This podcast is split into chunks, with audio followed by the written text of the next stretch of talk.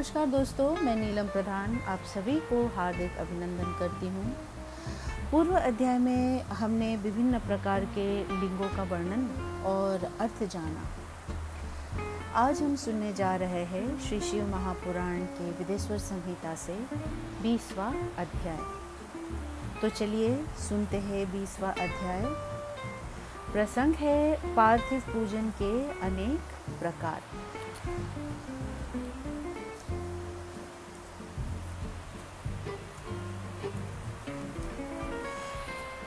श्री सूत जी बोले, अब वैदिक भक्तों के लिए पार्थिव पूजन का वह विधान कहते हैं, जो उन्हें भुक्ति मुक्ति को देने वाला है।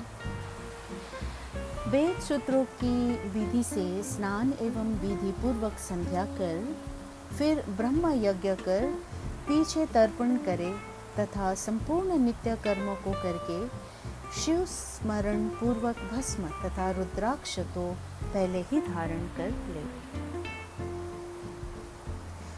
फिर भक्ति पूर्वक श्रेष्ठ पार्थिव लिंग की वेदोक्त विधि से भली प्रकार पूजन करें। किसी नदी के तट पर, पर्वत पर, जंगल में, शिवालय या पवित्र देश में पार्थिव पूजन करना उचित है। शुद्ध देश में उत्पन्न हुई मिट्टी को प्रयत्न से लाकर सावधान हो, शिवलिंग की पूजा करनी चाहिए। मृतिका को जल से शुद्ध कर धीरे धीरे उसके पिंड बनावे। फिर वेद मार्ग द्वारा सुंदर पार्थिव लिंग की रचना करें। नमः शिवाय। इस मंत्र से पूजन सामग्री का शोधन करें। पुनः, भूरसी, इस मंत्र से क्षेत्र सिद्ध करें। आयुष्मान से जल का संस्कार करें। नमस्ते रुद्र, इस मंत्र से फटिक बंद करें। नमः शंभवाय। इस मंत्र से क्षेत्र की शुद्धि करें और नमः पूर्वक पंचामृत से प्रोक्षण करें। नमो नीलग्रीवाय। इस मंत्र से लिंग की प्रतिष्ठा करें तथा इत रुद्राय मंत्र से भक्तिपूर्वक रमणीय आसन देवे। फिर मनोमहंताम इस मंत्र से आवाहन कर या ते रुद्र इस मंत्र से उपवेश, अर्थात स्थिर करें। या मिशुम इस मंत्र से शिवजी का न्यास करें। अयोच्य दीति इस मंत्र से प्रेम पूर्वक अधिवास करें तथा असौ जी इस मंत्र द्वारा देवता का न्यास। और असौ यो व सरपति। इससे उपसमर्पण करें। फिर, नमो अस्तु नीलग्रीवाय इस मंत्र से मनु द्वारा पाद्य स्नान और रुद्र गायत्री से अर्घ्य देकर त्रयंबक त्रयंबक मंत्र से आचमन करावे। फिर दधि क्राबणों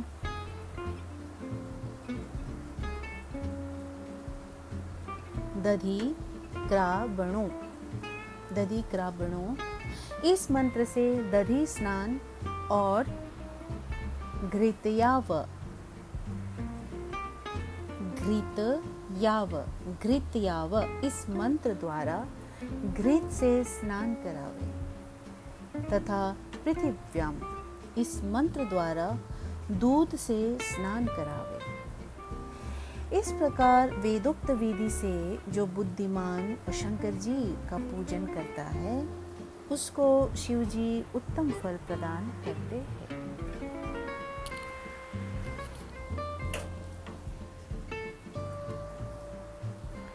हे ब्राह्मणों, इसकी एक और साधारण विधि भी है। शिव के नामों से ही पार्थिव लिंग की पूजा करें। हे मुनि श्रेष्ठो जो पूजा सब कामनाओं को पूर्ण करने वाली है, उसे सुनिए हर महेश्वर, शंभु, शूल, शूलपाणी, पीनाकधारी, शिव, पशुपति, महादेव। इस क्रम से मृतिका लाकर उसे मिलावे, अर्थात साने या शोधन करे।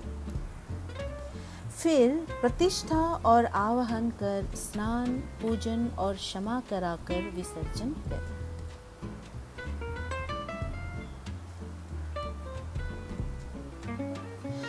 ओम नमः शिवाय, को भक्तिपूर्वक जपता हुआ शिवजी का ध्यान नित्य करता रहे।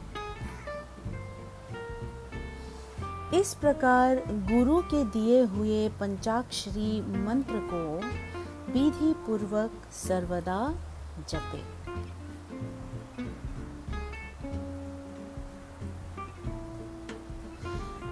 बुद्धिमान को उचित है कि नाना प्रकार से शतरुद्रीय का पाठ करता रहे। तदनंतर हाथ में अक्षत और पुष्प लेकर भक्ति से प्रसन्नचित हो, इस प्रकार शंकर भगवान की प्रार्थना करे। हे मृड, आपके गुणों को जानने वाला, आप में चित्त लगाने वाला मैं आपका हूँ। हे कृपा निधान, हे भूतनाथ, ऐसा जानकर मुझमें प्रसन्न हो हे शंकर जी अज्ञान से अथवा ज्ञान से मैंने जो कुछ भी आपका पूजन आदि किया है, वह आपकी कृपा से सफल हो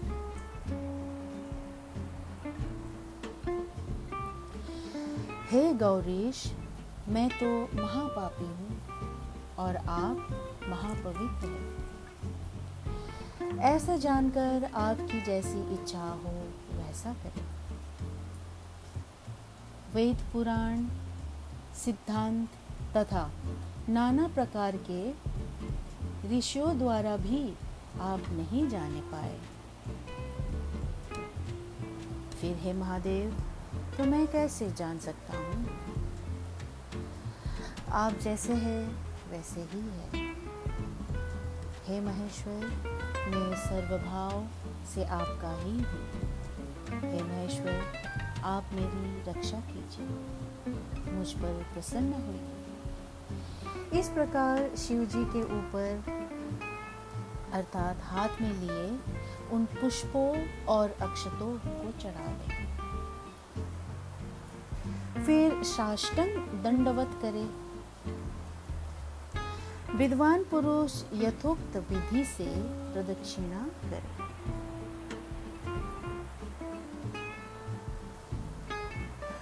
फिर श्रद्धा पूर्वक स्तुति द्वारा देवेश का स्तवन करे। फिर गले से शब्द निकालकर पवित्र हुआ नम्रता पूर्वक प्रणाम करें और सादर पूजन विसर्जन करें। हे मुनि शार्दुल इस प्रकार सविधि पार्थिव पूजन से भक्त को भुक्ति, मुक्ति और भक्ति प्राप्त होती है। शिव जी का ऐसा भक्त अपनी सब कामनाओं को प्राप्त करता है। इस उत्तम आख्यान से आयु, आरोग्य, यश, स्वर्ग तथा पुत्र पौत्रादि का सुख प्राप्त होता है।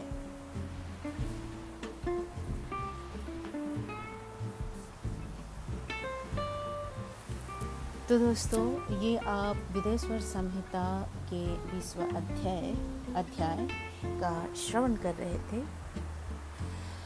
आपने शिव पूजन विधि को समझा और प्रभु से आशीर्वाद की निवेदन करने का विधान को पाया।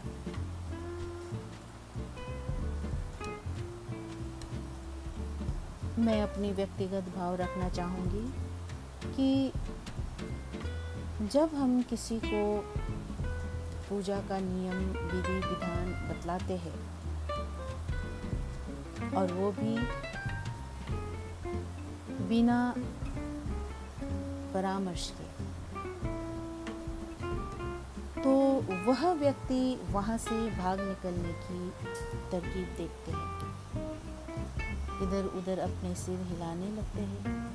मानो उनको कोई गलत झांसा दे रहे हैं।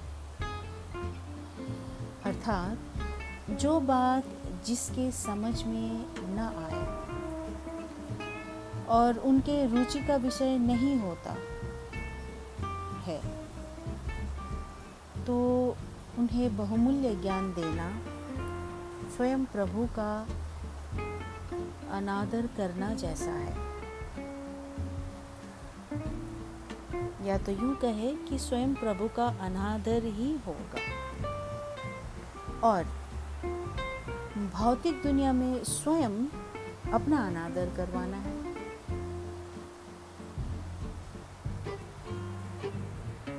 लेकिन समझदार हो या समझदार ना हो,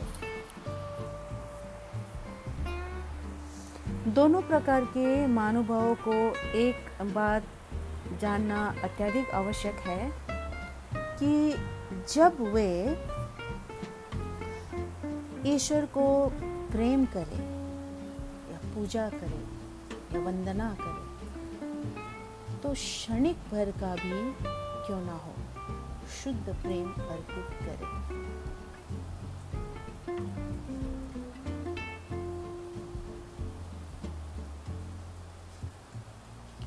तो दोस्तों, अपने भक्ति का रंग लगा लगा कर और भक्ति का स्वाद को चख चख कर प्रभु को अर्पित करते रहिए। जिस तरह से सबूरी मैया ने अपने राम को फल खिलाया था।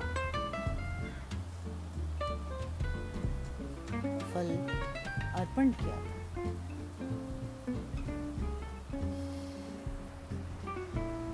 इसमें प्रभु स्वयं भी मजाल नहीं रखते कि आपको अस्वीकार करें।